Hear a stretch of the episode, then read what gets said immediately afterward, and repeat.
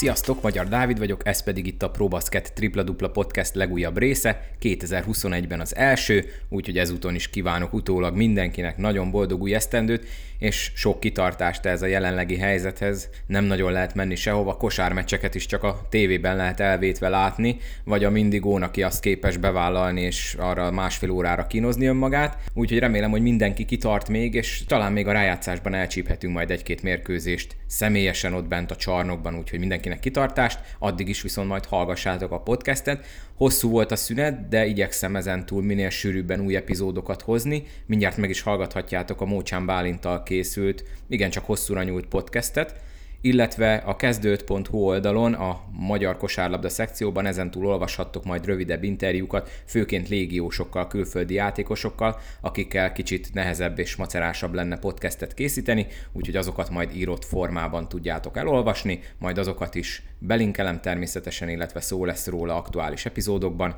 de látogassátok meg a kezdőt.hu oldalt is, az valóban inkább az NBA szeretők főhadiszállása, de a magyar kosárlabdával is rendszeresen és nagyon jó szakmai mélységben foglalkoznak, úgyhogy érdemes őket is olvasni.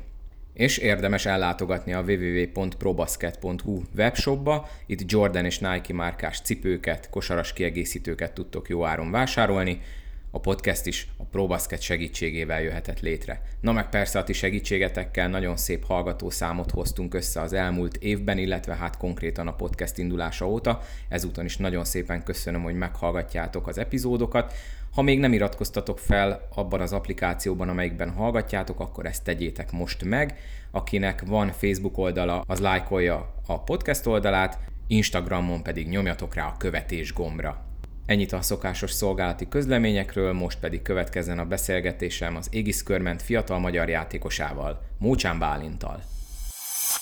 Sok szeretettel köszöntöm itt a Tripla Dupla Podcastben Mócsán Bálintot, a Körment kiváló magyar játékosát. Bálint, hát először is kezdjük a friss témákkal. Tegnap Zalaegerszegen egy csúnya zakóba futottatok bele. Mennyire van most uh-huh. pánik a csapaton belül, miatt az eredmények miatt? Ugye most, ha jól számolom, Zsinorban három vereség volt a bajnokságban, meg ott volt ugye az EC szereplés is, ami szintén három vereség. Hát ez, ez uh, nyilván egy elég kemény uh, meccs volt a mi részünkről, és, és nem vagyunk büszkék az eredményre. Nem mondanám azt, hogy pánikolunk, viszont, uh, viszont mindenkinek magába kell nézni először, belenézni a tükörbe, és, meg, és megnézni azt, megtalálni azt, amiben tudna változtatni, és, és ezáltal segíteni a csapatot ahhoz, hogy ebből kilá, kijöjjünk ebből a gödörből, és, és visszataláljunk arra az útra, hogy amit mondjuk a szezon elején elkezdtünk, hogy, hogy jöttek a győzelmek. Most van még egy fontos meccsetek a Kecskemét ellen, akik ugye szinte közvetlenül mögöttetek vannak a tabellán, aztán pedig jön a válogatott szünet.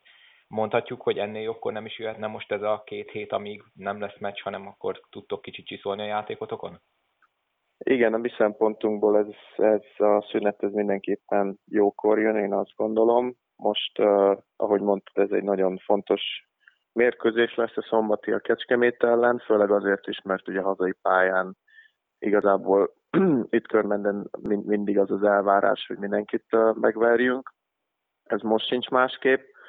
Uh, ahogy már említettem, gödörben vagyunk, de, de minden erőnkkel azon vagyunk, hogy ebből kijöjjünk, és szombaton tudjuk bizonyítani a szurkolóknak és mindenkinek, hogy, hogy igenis ebben a csapatban több van, és, és jobban tudunk játszani, és kiegyensúlyozottabban. Aztán pedig ugye jön ez a két hét, nem lesz uh, teljes a csapatunk, mert ugye van, aki megy majd a válogatottba, de, de ezt egyénileg is, és, és csapatszinten is, amennyire tudjuk, ezt maximálisan ki kell használnunk ezt a két hetet, hogy utána a, a még fontosabb meccseket, vagy meccsekre készen álljunk majd a, a szezonban.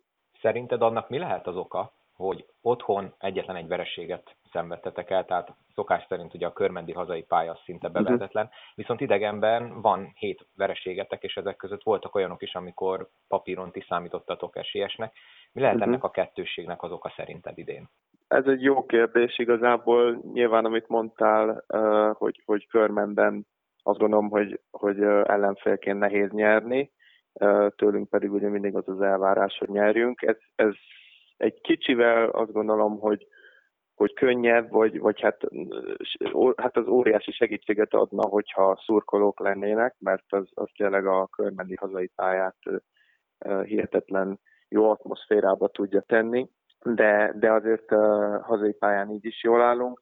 Az, hogy idegenben ennyi vereséget szenvedtünk, ezt most így hirtelen azért nehéz megmondani, hogy miért. Ugye sok olyan volt ezek közül, amit, a, amit nagyon szoros végjátékban a végén buktunk el, rossz döntéseket hoztunk, vagy olyan helyzetekben hibáztunk, amikor, amik nagyon megbosszulták magát a, magukat a végén. Úgyhogy, úgyhogy ezeket mindenképpen ki kell javítani. Most hogy, most, hogy nincsenek szurkolók sehol sem, igazából akkora különbséget nem jelent az, az, hogy most éppen hol játszunk, de azt gondolom, hogy, azt gondolom, hogy, hogy össze kell szednünk magunkat idegenben is, mert eddig az a, az a mutatónk az, az, az igen gyenge. Ha már a mutatókat említed, a saját mutatóiddal mennyire vagy elégedett? Most pont böngészem az adataidat nagyjából 29 percet játszol átlagban meccsenként, és uh-huh. egy kicsit ilyen amerikai statisztikában nézve az 50-40-90-es klubot ostromlod. Papíron ez szerintem egész jó teljesítmény, főleg, hogy ugye hosszú idő után először játszol itthon Magyarországon, ugye négy év uh-huh. amerikai kaland után. Vegyük ki egy kicsit a csapat eredményeket, az egyéni teljesítményeddel mennyire vagy elégedett uh-huh. eddig? Annak nagyon örülök, hogy ilyen sok lehetőséget kapok, és sok percet tudok a pályán tölteni és ezt pedig folyamatosan próbálom meghálálni, segíteni a csapatot, ahol csak tudom. Sosem vagyok úgymond elégedett a saját teljesítményemmel, mert, mert mindig többet és többet szeretnék letenni az asztalra, és fejlődni folyamatosan, ugye még, még nyilván nagyon sok hely van erre, de, de azt gondolom, hogy, hogy jó úton haladok, és, és hogyha további, továbbiakban is ezt a munkát beleteszem, akkor a, akkor a céljaimat el tudom érni. Melyik az az egy része a játékodnak, amin kifejezetten szeretnél javítani, amivel nagyon nem vagy eddig elégedett? Hát azt gondolom, hogy védekezésben kell eh, kiegyensúlyozottabbnak lennem. Kemény, kemény védekezés mezőny poszton folyamatosan uh, nyomás alá helyezni a labdát, amikor, amikor ott védekezek, valamint uh, úgy mezőny munkában. Tehát lepattonózás, asszisztadás, a társaknak jobb helyzetet, helyzet kialakítás, úgyhogy ezekben szeretnék még leginkább, leginkább még jobban előrelépni. Mennyire segítenek a társak? Ugye te most friss igazolás, vagy gondolok itt arra, hogy például az őskörmendi Fepu például, vagy uh-huh. akármelyik uh-huh. légiós oda szoktak-e menni hozzád meccs közben, vagy meccs után, és így felhívják a figyelmet arra, hogy mi az, amit esetleg másképp jobban lehetne csinálni, vagy fordítva esetleg te is szoktál-e már fiatalkorod ellenére ilyen rutinos vérókákra jellemző dolgokat tenni a csapattársakkal? Uh-huh. Nagyon sok segítséget kaptam már az elejétől kezdve, a, a Fepuéktól, Tóth Norbi, és uh, igazából mindenki, aki, tehát ahogy mondtad, azért már elég sok ideje nem játszottam itthon, vissza kellett rázódni ebbe a fajta kosárlabdába, és ebben mindenki segített, mind a, mind a légiósok is, mind az edzők, mind a hazai játékosok, magyar játékosok, és ez, ez plusz energiát és motivációt is ad, mert hát nyilván például a Feput véve, vagy Tóth Norbit, ők ugye nagyon tapasztaltak, és, és sok éve itt vannak a magyar kosárlabdában, és tudják tényleg, hogy, hogy miről beszélnek, úgyhogy próbálom ezt az összes információt befogadni, és, és használni, kamatoztatni. Esetleg, hogyha, hogyha olyan meglátásaim vannak nekem is, akkor el szoktam, el szoktam mondani, és tényleg ebben is teljesen partner mindenki, mert meghallgatja a véleményemet, és, és ők is próbálják ezt pozitívumként eltenni, és ebből együtt így építkezni. Térjünk rá egy kicsit a Eurocup buborékra, ahol ugye múlt héten viaskodtatok. Te először játszottál európai csapatok ellen, ugye a Körmend az utóbbi években rendszeres szereplője valamelyik európai kupasorozatnak. Milyen élmény volt számodra, főleg úgy, hogy ugye a szezon elejétől kezdve csak magyar csapatok ellen játszottál, mennyire volt érezhető számodra a különbség? Először is nagyon örültem, hogy, hogy ilyen európai csapatok ellen pályára tudtunk lépni, vagy tudtam lépni a körment színeiben. Érezhető volt nagyon a, a különbség, a, úgymond a magyar viszonylathoz képest. Azt gondolom, hogy, hogy rendkívül fizikálisan játszott mind a három csapat ebben a buborékban, akikkel lejátszottunk, Az elejétől kezdve folyamatosan kontakt, minden befutásnál ütköztek, minden elzárásból kijövésnél bumpoltak, úgyhogy, úgyhogy ez mindenképpen mindenképpen észrevehető volt, és, és ez azt mutatja, hogy, hogy tényleg nekünk is ehhez fel kell nőni, és ilyen, ilyen kosárlabdát kell játszani, ahol, ahol 40 percig nyomjuk az ellenfelet, és, és agresszívan vérekezünk, ami pedig ugye egy jó ritmusú támadást uh, tud eredményezni. Uh, nagyon uh, jó tapasztalatként éltem én meg személy szerint ezt a dolgot, annak ellenére, hogy, hogy nem, nem volt győzelmekben sikeres ez számunkra, de, de azt gondolom, hogy, hogy ha nem is egy egész meccset véve, de, de epizódok a meccsekben voltak olyanok, amikből tényleg lehet építkezni, és, és hogyha úgy tudnánk itthon is játszani, mint ott mondjuk az ott csapat ellen három negyedén keresztül, akkor, akkor mindenkivel, mindenkivel partiban vagyunk, és mindenki ellen akkor megvan az esélyünk a győzelemre. Mi volt egyébként az előzetes célkitűzés? Tehát gondolom nem az volt, hogy mind a három meccset el kell, hogy veszítsétek, ez így elég hülyén hangzik, uh-huh. de mennyire volt úrá rajtatok a csalódottság, hogy egy meccset sem sikerült behúzni? Csalódottak voltunk mindenképpen, hát egy ilyen kupasorozatra úgy megy az ember, hogy, hogy minél tovább szeretne jutni, és elérni a végső célt. Ez nem sikerült nekünk. Célkitűzés az, az nyilván az lett volna, hogy ebből a csoportból jussunk tovább, azt gondolom, hogy ezért egy elég nehéz csoportba kerültünk, de, de ez, nem, ez, ez nem jelent semmire sem kifogást igazából. Ugyanúgy ez volt a célkitűzés, ez, ez nem jött össze, de leszűrtük a, a, a dolgokat ebből, ebből a túrából, és, és most már azért tovább, tovább éptünk, mert a magyar bajnokságra kell koncentrálnunk és maga a buborék formátum az milyen volt, milyenek voltak a körülmények, mennyire könnyítette vagy nehezítette ez éppen ezt a, a négy napos kupa szereplést, hogy ugye hermetikusan úgymond elzárva uh-huh. voltatok a külvilágtól, és egy helyszínen játszottátok uh-huh. mind a mhm. három meccs. Én azt gondolom, hogy ez nem, vagy hát számomra személy szerint nekem nem nehezítette, amikor elmegyünk egy ilyen kupasorozatra, akkor, akkor igazából szerintem az a legfontosabb, hogy főleg amikor ilyen sok meccset kevés idő alatt játszunk, ugye három meccs volt négy nap alatt, az a, az a fontos, hogy a, hogy a meccsek között, meccsek után legyen megfelelő időnk és körülmények a regenerációra, ez adott volt. Igazából nagyon jó hotelban laktunk, az étel is teljesen rendben volt, finom volt, eleget kaptunk, úgyhogy, úgyhogy azt gondolom, hogy hogyha nem lett volna most minden lezárva, vagy nem lettünk volna buborékban, akkor sem arról szól az egész, hogy, hogy a meccsek között eljárunk, és megnézzük a város, mert ez a túra ez nem arról szólt, hanem a kosárlabdáról, és, és azt gondolom, hogy, hogy azt az időt azt fel kellett használnunk a regenerálódásra, pihenésre, és ezt, és ezt így is csináltuk. Azért, ha jól sejtem, azt a 13 órás oda meg visszautat, azt, azt valamire lecserélnéd szívesen így, hogy legyen egy kis negatív tapasztalat is a buborékról. Uh, igen, az, az nem volt a, a legjobb emlék, de, de ez, ez ezzel jár. Néha, néha így utazik az ember, néha úgy. Kén Amerikában is voltak elég hosszú, hosszú útjaim, busszal is, repülővel is, úgyhogy valamennyire már ahhoz hozzászoktam. Nyilván, hogyha csak itt Magyarországon utazik az ember, akkor ez nem szokott annyira hosszadalmas lenni.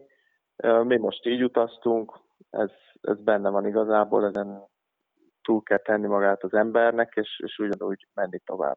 Te mivel szoktad elütni egyébként az időt, akár buszon, akár repülőn, ha utazol? Van valami állandó szokásod, vagy ami éppen jön? Hát ami éppen jön igazából, zenehallgatás az mindig van, hogy betöltöttem most filmeket ugye erre a hosszú útra, a, vagy könyvet, könyvet olvasok, úgyhogy mind, mindig valahogy el lehet tölteni az időt. Menjünk vissza egy kicsit az egyetemi éveidre, utazzunk vissza az időben. Ugye te egyike vagy azon kevés magyar játékosoknak, akik az amerikai egyetemi ligában, illetve az ottani körülmények között nevelkedtek.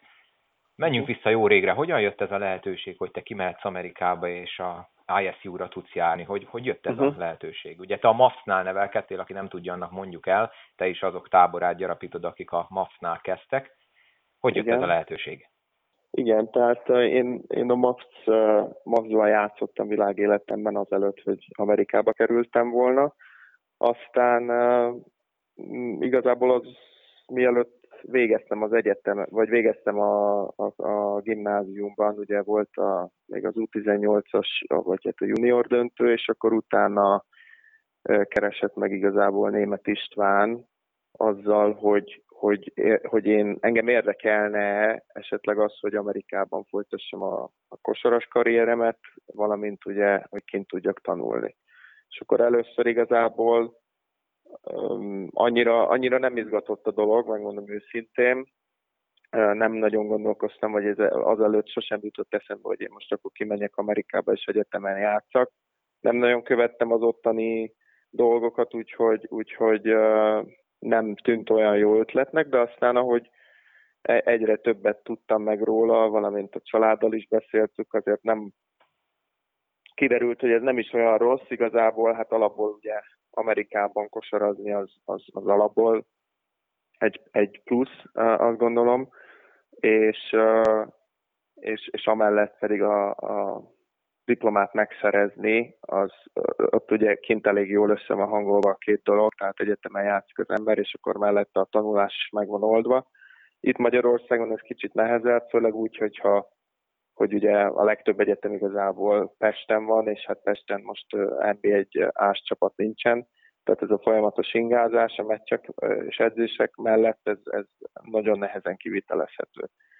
És úgy döntöttem, hogy akkor legyen ugye Amerika, mert, mert azt mindenképpen szerettem volna én is, meg, meg a szüleim is, hogy, hogy egy diplomám legyen, és akkor úgymond több lábon tudjak állni.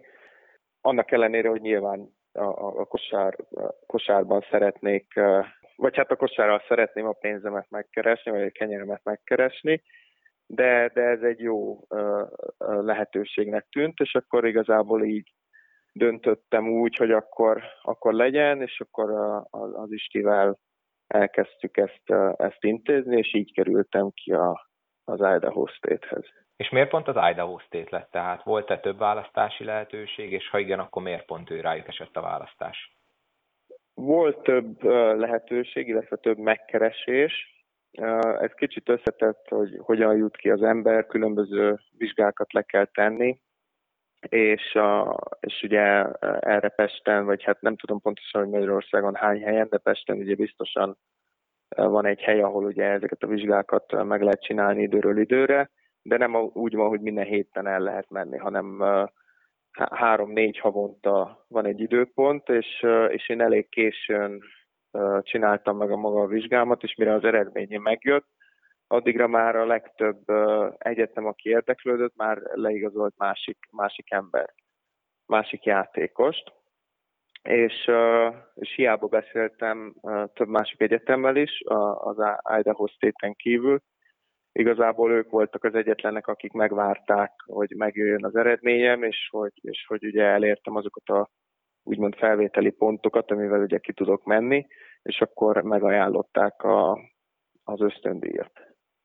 Na és milyen volt az egyetemi élet? Ugye legtöbben itthon a filmekből, sorozatokból látjuk, hogy főleg a egyetemi sportolóknak milyen jó világ van rájuk, mennyire király nekik ott mhm. az életük.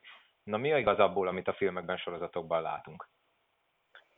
Hát azt mondanám, hogy úgy, úgy a fele-fele, vagy hát igazából helytől is függő, hogy melyik egyetemre jár az ember.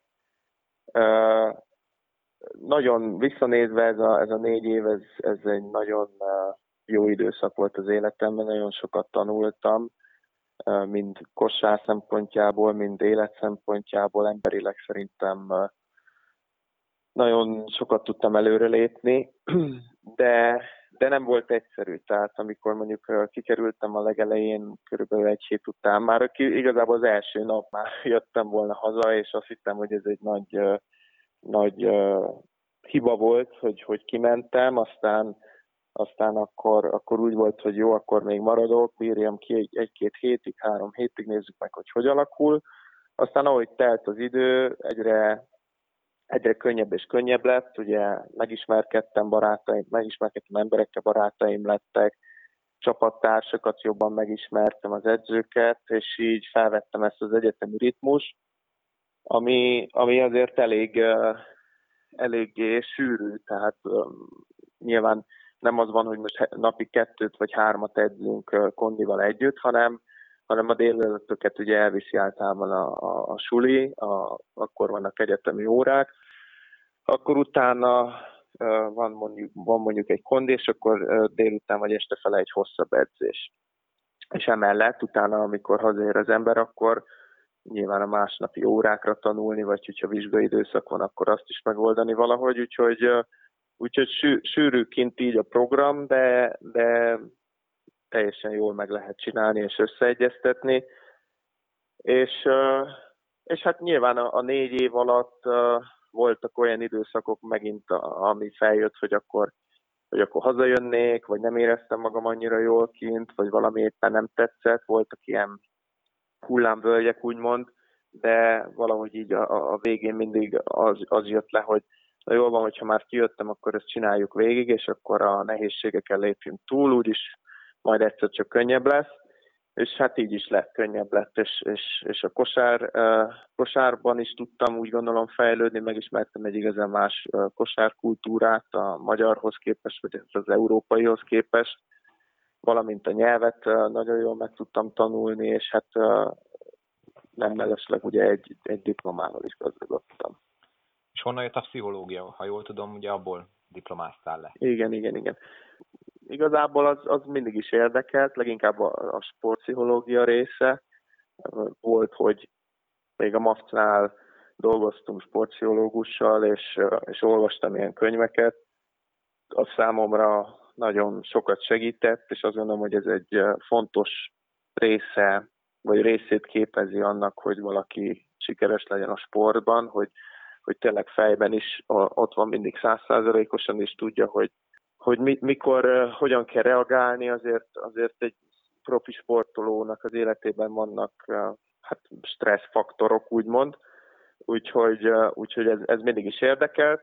Igazából nem ezzel kezdtem, hanem, hanem a legelején management volt a szakom, aztán ott kint az egyetemen azért elég könnyedén lehet így az első években így szak, szakok között váltogatni, mert ott kicsit más a rendszer, és akkor végül a, a menedzsmentet azt hanyagoltam, az nem tetszett annyira, és, és átmentem a pszichológiára, az pedig, az pedig, az pedig nagyon tetszett, és igazából meg is maradt a, a legvégéig az. Ezt tudod valahogy most itthon már kamatoztatni? Te, mint sportpszichológus ott egy olyan csapat öltözőjében, ami ugye most belenéz pár vereségbe zsinórba, ez azért kicsit lehet, mhm. hogy össze tudja kuszálni a fejeket. Na ilyenkor elő tudod-e venni ezeket, amiket tanultál? Ö, próbálkozom, igen. Azért nem, nem vagyok sportpszichológus, meg még ö, sima pszichológus sem. Ö, egy alapdiplomám van pszichológiából, nyilván ezzel igazából tovább kéne menni, mesterszakot végezni, majd utána szakosodni ahhoz, hogy mondjuk egy olyan igazi sportpszichológus szintre eljussak. Vannak, vannak dolgok, amiket próbálok kamatoztatni nyilván, segíteni a társakat is, de talán leginkább arra tudom használni ezt, hogy így, hogy így magamat, vagy hát a saját érzelmeimet és a saját fejemben lévő dolgokat tudjam kezelni. Még egy picit vissza az egyetemi sportéletre. Ott az Idaho-n mekkora volt a sportolók iránti rajongás, mennyire voltak teltházas meccsek egyáltalán, hogy mennyi néző volt a ti meccseiteken, és ott a, az egyetemen belül a kosárlabda az melyik szintet foglalt el a hierarchiában? Azt gondolom, hogy az én egyetemen talán a, az amerikai foci volt a legkedveltebb, és akkor azután jött ugye a kosárlabda. Igazából a nézők, hát váltakozó volt, meg attól is függött nyilván ott is, mint ahogy mondjuk mindenhol máshol, hogyha megy a szekér, akkor, akkor több a néző, ha pedig, ha pedig nem nyerünk annyi meccset, akkor kicsit kevesebb. Azt gondolom, hogy átlagosan egy, egy 1500 ember azért mindig kim volt. Voltak a, ugye a teremben, ahol játszottunk, oda, oda olyan, hát ha jól emlékszem, akkor 4000 körül férhetett be férhettek be az emberek. Volt, amikor tele volt, olyan meccsünk is volt, meg volt, amikor nyilván kevesebben jöttek ki.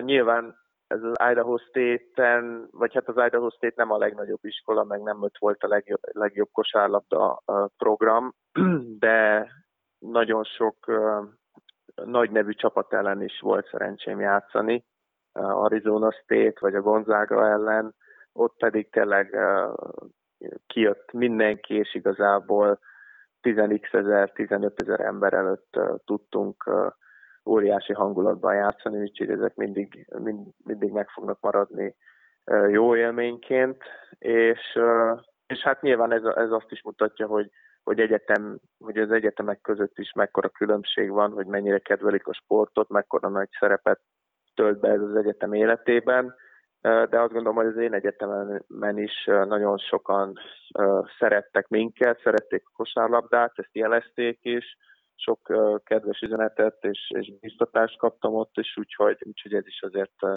hozzásegített ahhoz, hogy, hogy menjek tovább az úton.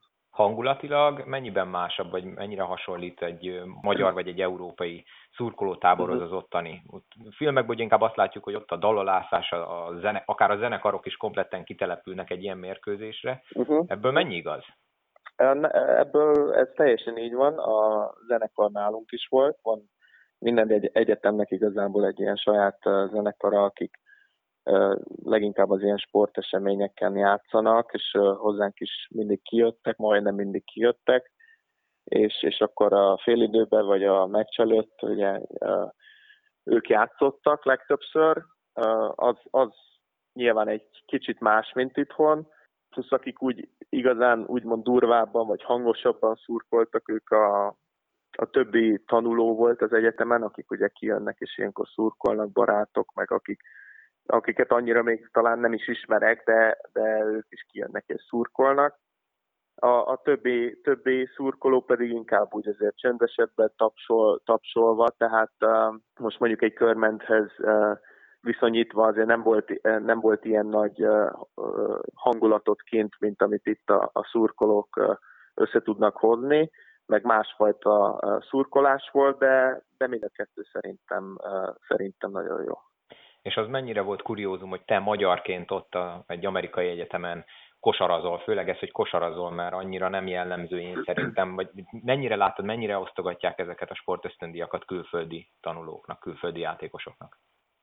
Azt vettem észre, hogy egyre, egyre gyakoribb ez a dolog, tehát hogy, hogy az egyetemek elkezdtek nézni külföldre is, Európába, vagy más, más merre, hogy hogy onnan hozzanak be játékosokat, és, és ezzel egy időben ugye egyre nagyobb szerintem a, az igény az, a, a, külföldi vagy európai játékosoktól is, hogy, hogy oda kimenjenek Amerikába, és ott folytassák a, az egyetemi éveiket, vagy a karrierjüket. De nyilván azért magyarok mi nem sokan voltunk, ugye, ahogy ezt már te is megemlítetted, úgyhogy, úgyhogy nem, hát nem is játszottam sose senki olyan ellen, aki magyar lett volna, vagy, vagy ilyesmi, de, de azért külföldiek, vagy hát más európaiak ellen többször pályára léptem. És olyanokkal játszottál le az egyetemi éveid alatt, akik utána, illetve azóta az NBA-ben befutottak, vagy, vagy draftolták őket, és stabil játékosok?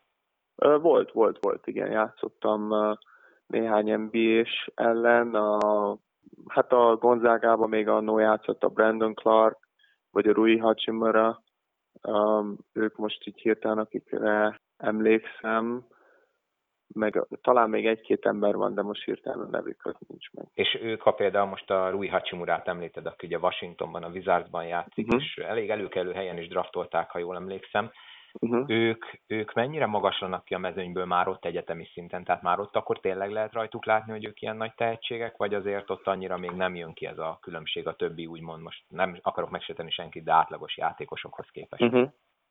Uh, kijön, kijön a különbség mindenképpen. Amikor játszottunk ellenük, akkor, akkor meg pláne kijött uh, így test, test közelből, hogy, hogy uh, hogy mennyire fizik, fizikailag jól felkészült és technika, technikás játékosokról volt szó. Nem is, nem is volt egyszerű ellenük játszani, tehát azért ez látszik, hogyha valaki tényleg azon a szinten játszik már egyetemen, akkor, akkor, akkor azt lehet tudni, hogy, hogy ő valószínűleg NBA-be fog kerülni. edzések tekintetében, illetve mérkőzésekre való felkészülés tekintetében mennyiben másabb egy amerikai egyetemi bajnokság, illetve egy magyar MB1? Arra szeretnék inkább így utalni, hogy ugye sokszor, amikor olyan játékosokkal beszélgetek, akik külföldön játszanak, vagy játszottak, gondolok itt akár Hangádira, Vojvoda mhm. Dávidra, uh-huh. meg még sorolhatnám, uh-huh. mindig azt mondják, hogy ugye a más európai bajnokságokban sokkal keményebbek az edzések, sokkal jobban kell koncentrálni, odafigyelni, ami így igazából elsőre evidensnek is tűnhet, hogy ennek mindenhol így kéne lennie, de mégis ezt emeli ki mindenki. Na mi a helyzet az amerikaival, főleg ott az egyetemi szinttel? Ugye mondtad, hogy eléggé be volt táblázva a napotok, meg konditerem is, meg edzés. Uh-huh. Mennyiben másabb ez, mint amit most itt körmenden megtapasztalsz? Vagy akár a régi mapcos időkre visszagondolva? Uh-huh. Hát mindenképpen nagy a különbség, ugye, amit nyilván szerettem egyetemre is járni, és, és az is izgalmas volt, és, és örülök, hogy meglett a diplomám de, de nekem ugye mindig is ez volt az álmom, hogy, hogy teljes mértékben ugye a kosárra tudja koncentrálni, és akkor e körül forogjon az életem. Tehát ami most itt van például körmenden, hogy délelőtt edzés, délután edzés, közte, hogyha úgy van, akkor kondi, vagy pedig lehet pihenni és rákészülni a délutánira. Én, én, én ezt nagyon élvezem, és így, és így be tudom állítani a, a, a dolgaimat, hogy, hogy mit, hogyan csináljak, hogyan készüljek, éppen mire van szükségem. Kint Amerikában azért kicsit más volt a helyzet, mert ugye ott a, a suli eléggé volt, hogy borított dolgokat, plusz a sok utazás. Ugye ott, ott nagyon nagy távolságokat kellett megtenni, és egy ilyen, ha mondjuk csütörtökön játszottunk meccset, akkor általában úgy volt, hogy szerdán már elmentünk, csütörtökön meccs, és akkor pénteken vissza, vagy hogyha mind a kettő, a csütörtök és a szombati meccs is uh, idegenbe volt, akkor volt, hogy szerdától vasárnapig nem voltunk otthon, ami, ami azért megnehezíti így az egyetemi dolgokat is, ugye hiányzás órákról, amit mondjuk a professzorok teljesen megértettek és segítettek is benne, de nyilván be kell pótolni azt az el, elmulasztott, vagy azokat az elmulasztott órákat. Emellett az, hogy, az, hogy ugye a, a kosárlabda nyilván, ahogy már említettem, általában csak napi egy edzés volt, az délutánonként. Előszezonban hosszabb edzések, szezon közben már inkább ezek a másfél órás edzések, vagy max. két órás edzésekre voltunk beállva, közte pedig kondi. Azt gondolom, hogy, hogy nyilván egy meccsre a felkészülés azért más, mert nincs annyi ideje a, a, az embernek vagy a csapatnak, hogy felkészüljön az ellenfélből, valamint ugye ott nagyon sűrű a program. Tehát csütörtök, szombat meccs, volt, volt olyan hét nap, hogy négy meccset játszottunk, az mondjuk azért ritka, de, de ennyi idő alatt azért nehéz maximálisan felkészülni az ellenfélből, és, és mentálisan is, meg fizikálisan is a sok utazással együtt ez, ez kimerítő, de, de nyilván nagyon jók voltak a körülmények az én egyetememen is, a gyúróktól kezdve az erőlőti edzőn, vagy a fizioterapeután keresztül, meg ott a különböző dolgok, felszerelések, amiket tudtunk használni, az, az, az tényleg nagyon rendben volt, úgyhogy ha bárkinek bármi baja volt, akkor egyből lehetett szólni, és, és akkor azt, azt egyből kezelték. Úgyhogy, úgyhogy így, így azért ez, ez kibírható, nem az, hogy kibírható, de így rendben lehetett ugye azért felkészülni a, a meccsekre, hogy, hogy tényleg az a háttér az megvolt. A baj az sajnos téged is utolért, ugye volt egy komoly válsérülésed, ami miatt elég sokat ki is kellett hagynod. Arra, hogy emlékszel vissza, ez hogy történt, meg mennyire húzta keresztül a számításaidat? Hát eléggé keresztül húzta, nyilván senki sem szeret sérült lenni, vagy hát próbálja az összes sportól elkerülni ezeket a sérüléseket. Nekem a harmadik évem vége fele az egyik meccsen szerintem egy ütközés során történt ez a baj igazából, de akkor nem is tulajdonítottuk neki akkor a jelentőséget. Játszottam tovább, befejeztem azt a szezont, és ami ugye márciusban ért véget. Voltak fájdalmaim, de aztán végül is különböző kezelésekkel ezek elmúltak, de csak ideiglenesen. Hazajöttem nyáron, akkor rendben volt, és amikor visszakerültem 2019, hát augusztusra, igen, amikor a nyári felkészülést elkezdtük, akkor jelentkezett újra a fájdalom, és akkor ugye most már akkor volt emeri, és kiderült, hogy hogy kicsit komolyabb a baj, mint, ami, mint, amit, elő, mint amit először gondoltunk, és akkor utána úgy döntöttem, hogy akkor legyen a műtét, mert azért ilyen fiatal nem akartam belemenni még egy szezonba, vagy úgy elkezdeni a, pályafutá, a profi a pályafutásomat, hogy, hogy sérültem. Szóval a műtét mellett döntöttem, ami hát ugye az utolsó évemet úgymond keresztül húzta, mert a teljes, teljes felépülés az, az, az hosszú volt, ez egy öt, öt hónapos dolog volt, rehabilitáció, amit, amit viszont nem akartam elsiettetni. Azt, azt végig akartam csinálni normál időrendben és, és normál tempóban, úgyhogy, úgyhogy így viszont ugye úgy döntöttem végül, hogy akkor a, a, az utolsó évemet nem fogom így félbevágni, vagy csak a végén játszani, hanem, hanem akkor kiülöm azt az évet, és ugye lett volna lehetőségem még, még egy évet kint Amerikába játszani. Hát ez, ez volt igazából a terv, hogy, hogy ez lesz. Ezt viszont a Covid húzta keresztbe, mert úgy volt már, hogy ugye elmegyek egy másik egyetemre, a Weber State-hez, és, és ott fejeztem volna be az egyetemi pályafutásomat, még egy évet játszottam volna, vagyis ez volt a terv, de aztán a Covid jött, és most nyáron igazából hosszas gondolkodás után már, már augusztusban úgy döntöttem, hogy, hogy akkor az a biztosabb, hogyha inkább itthon maradok, mert, mert kint akkor, akkor elég kemény volt a, a helyzet, és nem nagyon, hát kicsit kilátástalan azt mondanám, úgyhogy nem voltam benne biztos, hogy elkezdődik-e a szezon, vagy hogy milyen szezon lesz egyáltalán.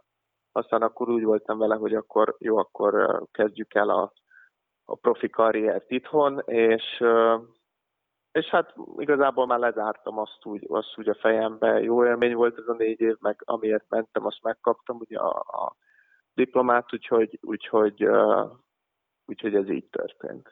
Említetted, hogy ugye nyáron döntöttél úgy, hogy akkor végül is nem mész vissza a Weber State-re. Már előtte is kezdődött a keresgélés itthon alternatívák iránt, vagy akár máshol Európában, vagy akkor ott hirtelen kellett csapat után nézni nyár vége fele? Nem, akkor, akkor hirtelen kellett, mert elég sokáig én úgy voltam vele, hogy, hogy akkor is visszamegyek, ugye eléggé afelé hajlottam, de ahogy telt az idő, egyre biztosabbá vált, hogy, hogy nem az lesz a jó döntés, és így a, a végén már hirtelen kellett úgymond csapatot keresni, pláne úgy, hogy ugye egy, egy sérülés után jöttem vissza, egy évig nem játszottam meccset, vagy hát másfél évig tulajdonképpen, mert ugye ott elég korán véget ér a szezon, és, és hát így, így az nyilván biztossá vált, hogy külföld ebből nem fog összejönni, szóval Magyarországon kerestünk csapatot. És hogy lett a körmend? Nem, tudom, hogy ti játékosok erről nem annyira szerettek beszélni, meg lehet, hogy nem is szabad, de voltak-e más kérők a körmenden kívül, és ha igen, akkor mi döntött végül ő mellettük? Hát ugye az az igazság, hogy amint azt már említettem, igazából augusztusban, tehát elég későn kezdtünk el csapatot keresni itthon, és általában azért a hazai csapatoknak a magyar magja az addigra már megvan, inkább akkor már ugye légiósokért keresnek, vagy lehet, hogy már az egész csapat kerete megvan és hát elég, tehát a legtöbb csapat már így is volt, hiába jelentkeztünk, bemondták, hogy igazából már hely annyira nincsen. Volt még egy-kettő komolyabb érdeklődő, viszont a, viszont a körment, ugye ők egyből jelezték, hogy, hogy nagyon érdekelném őket, le is hívtak próbajátékra, itt töltöttem néhány napot a nyár folyamán, augusztusban, és, és igazából ott kölcsönös volt a, az, hogy, az, hogy a szimpátia úgymond az edzők felől is, meg, meg felőlem is, úgyhogy elég, még hamar meg is tudtunk állapodni a dolgokról. Másik csapatokat megnevezhetsz, akik még mutattak feléd érdeklődést? Hát igazából a legkomolyabb az, az a Sopron volt, de ők is úgy, úgy álltak már, hogy igazából meg volt a, meg volt a keretük, a magyar, magyar mag, úgyhogy, úgyhogy uh, igazából tőlük nem is volt semmi konkrét ajánlat, csak uh, érdek, érdeklődést fejeztek ki, de aztán a körment meg uh, ajánlatot tett egyből, úgyhogy nem is volt kérdés. az, hogy egy kicsit, hogy fájdítsam a szíved, hogy látod ugye, hogy kicsit hányatottan is, de elindult ugye Amerikába is az egyetemi sportélet, ugye van, ahol nézők nélkül teljesen ilyen uh-huh. zárt kapus van, ahol pár embert beengednek ugye államtól, meg helyi szabályoktól függen. Szóval szoktál lenni, ha arra gondolni, hogy lehet esetleg érdemes lett volna még kivárni, vagy bekockáztatni, és akkor a Weber State-en játszhatnál most még a negyedik egyetemi évedben? Én is láttam ugye, hogy elkezdődött, aminek egyébként örülök, tehát tényleg örülök, hogy, hogy az ottani játékosok is, és mindenki tud, tud kosárlabdázni, és van rá lehetőség, hogy ezt elkezdjék. Kicsit keszekusza ott is a bajnokság, ahogy így valamennyire azért követem, de, de nincs, nincs bennem semmi rossz érzés ezzel kapcsolatban. Tényleg csak örülök annak a négy évnek, és annak a lehetőségnek, hogy én ezt kint, kint tudtam tölteni, és, és nem, nem bánom, hogy ez így alakult egyáltalán, én nagyon jól érzem magam itt körben. Az, a maximum az egyetlen dolog az az, az hogy ugye a kinti barátok is, akiket szereztem, ők, ővelük így azért nehezebb a, a kommunikáció, meg, meg ők hiányoznak, de, de ezen kívül tényleg azt a, azt a periódust azt lezártam az életembe, és most már csak előre nézek.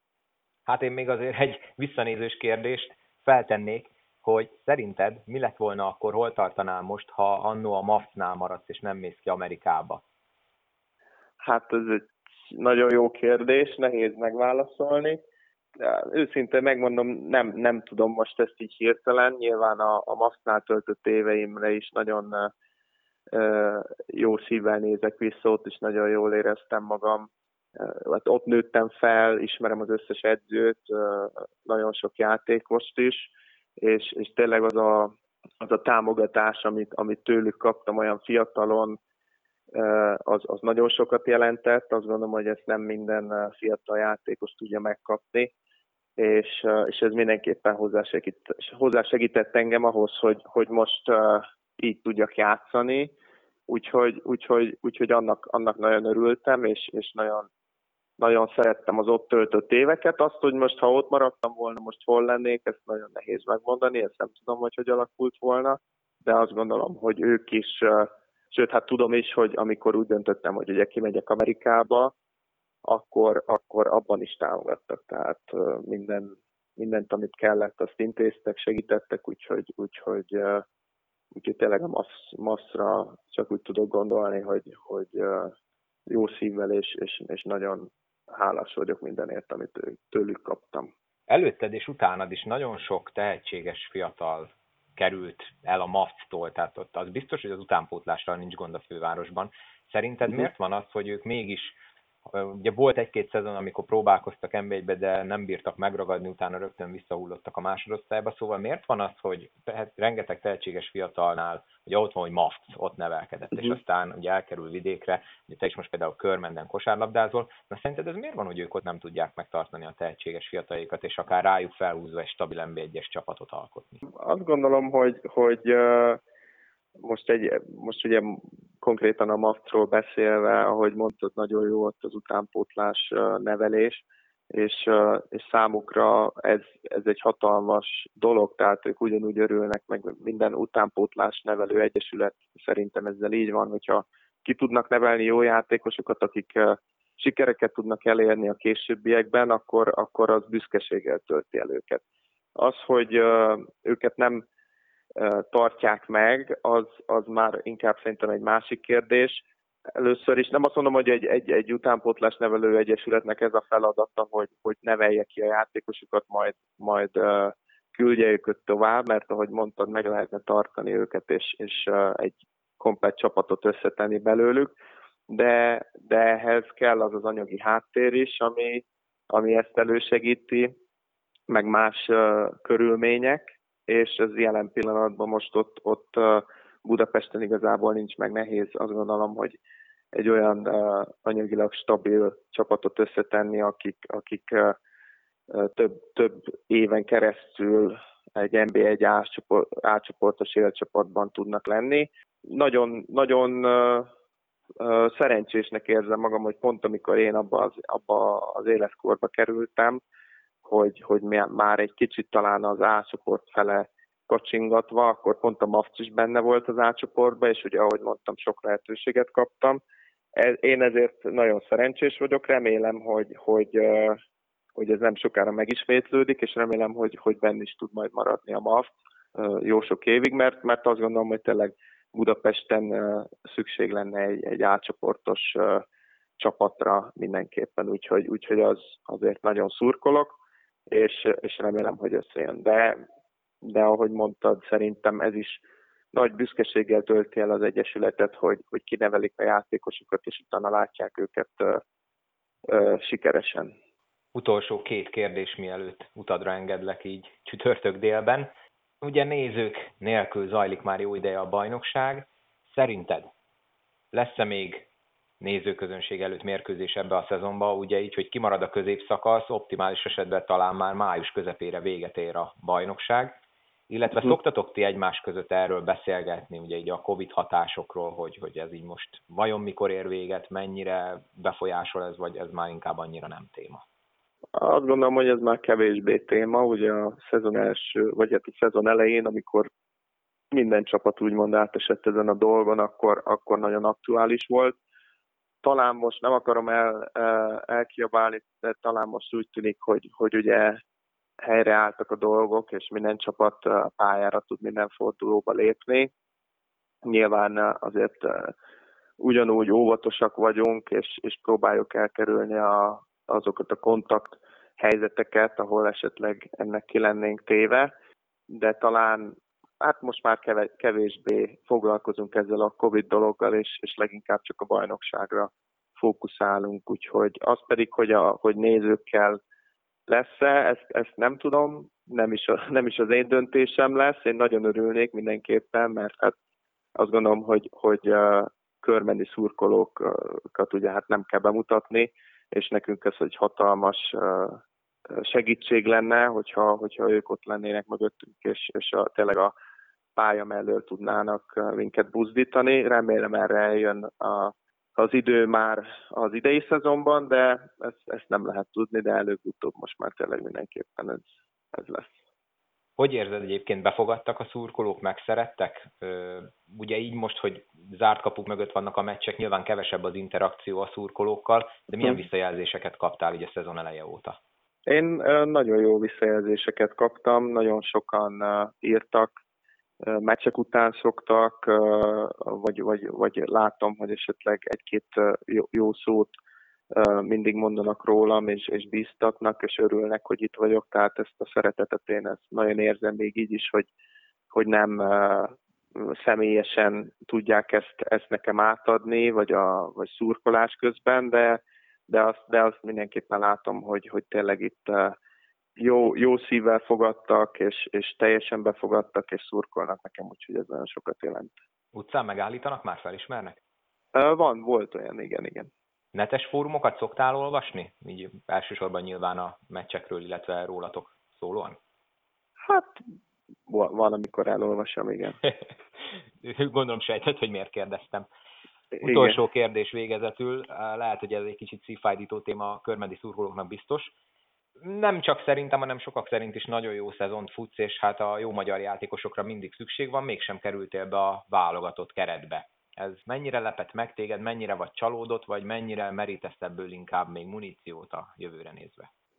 Én mindenképpen úgy tekintek erre, hogy plusz motiváció.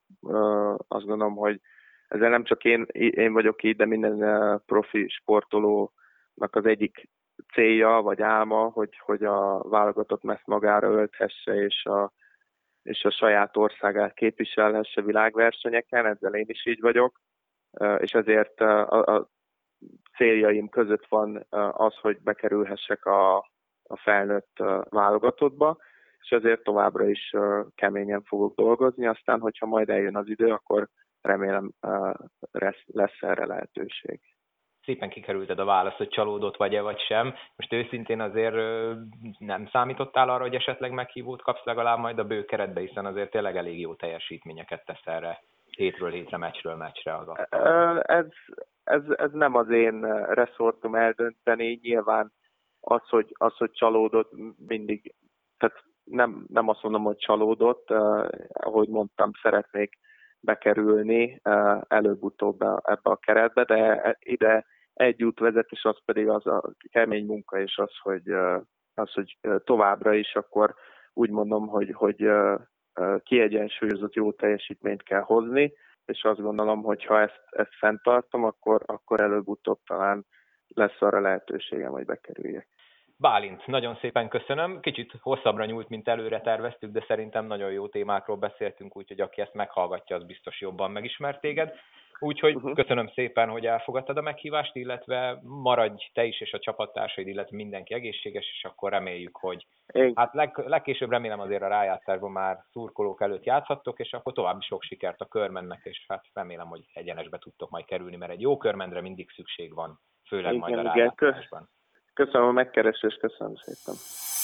Még egyszer nagyon szépen köszönöm Bálintnak, hogy a rendelkezésemre állt, nektek pedig azt köszönöm, hogy meghallgattátok ezt az epizódot is. Ne felejtjétek, reményeim szerint most már sokkal sűrűbben fognak érkezni az új epizódok, úgyhogy abban az applikációban, amelyikben hallgatjátok a podcastet, mindenképp nyomjatok rá a feliratkozás gombra, így majd azonnal értesülni fogtok a legújabb epizódokról, és természetesen ott meghallgathatjátok az összes korábbit is. Ugyancsak látogassatok el a www.probasket.hu oldalra, ebben a webshopban Jordan és Nike márkás kosaras cipőket, illetve kosaras kiegészítőket tudtok jó áron vásárolni. Facebookon mindenképp lájkoljátok a podcast oldalát, Instagramon pedig nyomjatok rá a követés gombra, akik a közösségi médiában követik a podcastet, azok majd tudnak kérdéseket küldeni, ha például legközelebb hallgatói kérdezfelelek epizódra kerül sor, illetve ott természetesen mindig értesülni fogtok az aktuálisan érkező epizódokról is. Kövessétek figyelemmel a kezdőt.hu oldalon a magyar kosárlabdával foglalkozó szekciót, hiszen ott például légiósokkal készült rövidebb beszélgetéseket fogtok majd olvasni. Most például rögtön elsőként Eric Washingtonnal, az oroszlányba visszatérő amerikai légióssal készítettem egy rövid interjút, azt már most el tudjátok olvasni a kezdőtön a többit pedig majd amikor érkezik, arról természetesen az említett oldalakon majd beszámolok, illetve az aktuális podcastben is majd megemlékezek róla. Most tehát az Erik Washingtonnal készült rövid interjút lehet elolvasni a kezdőt.hu oldalon. Még egyszer nagyon szépen köszönöm, hogy meghallgattátok ezt az epizódot, mindenképp iratkozzatok fel és hallgassátok a jövőben érkező részeket is. Vigyázzatok magatokra, sziasztok!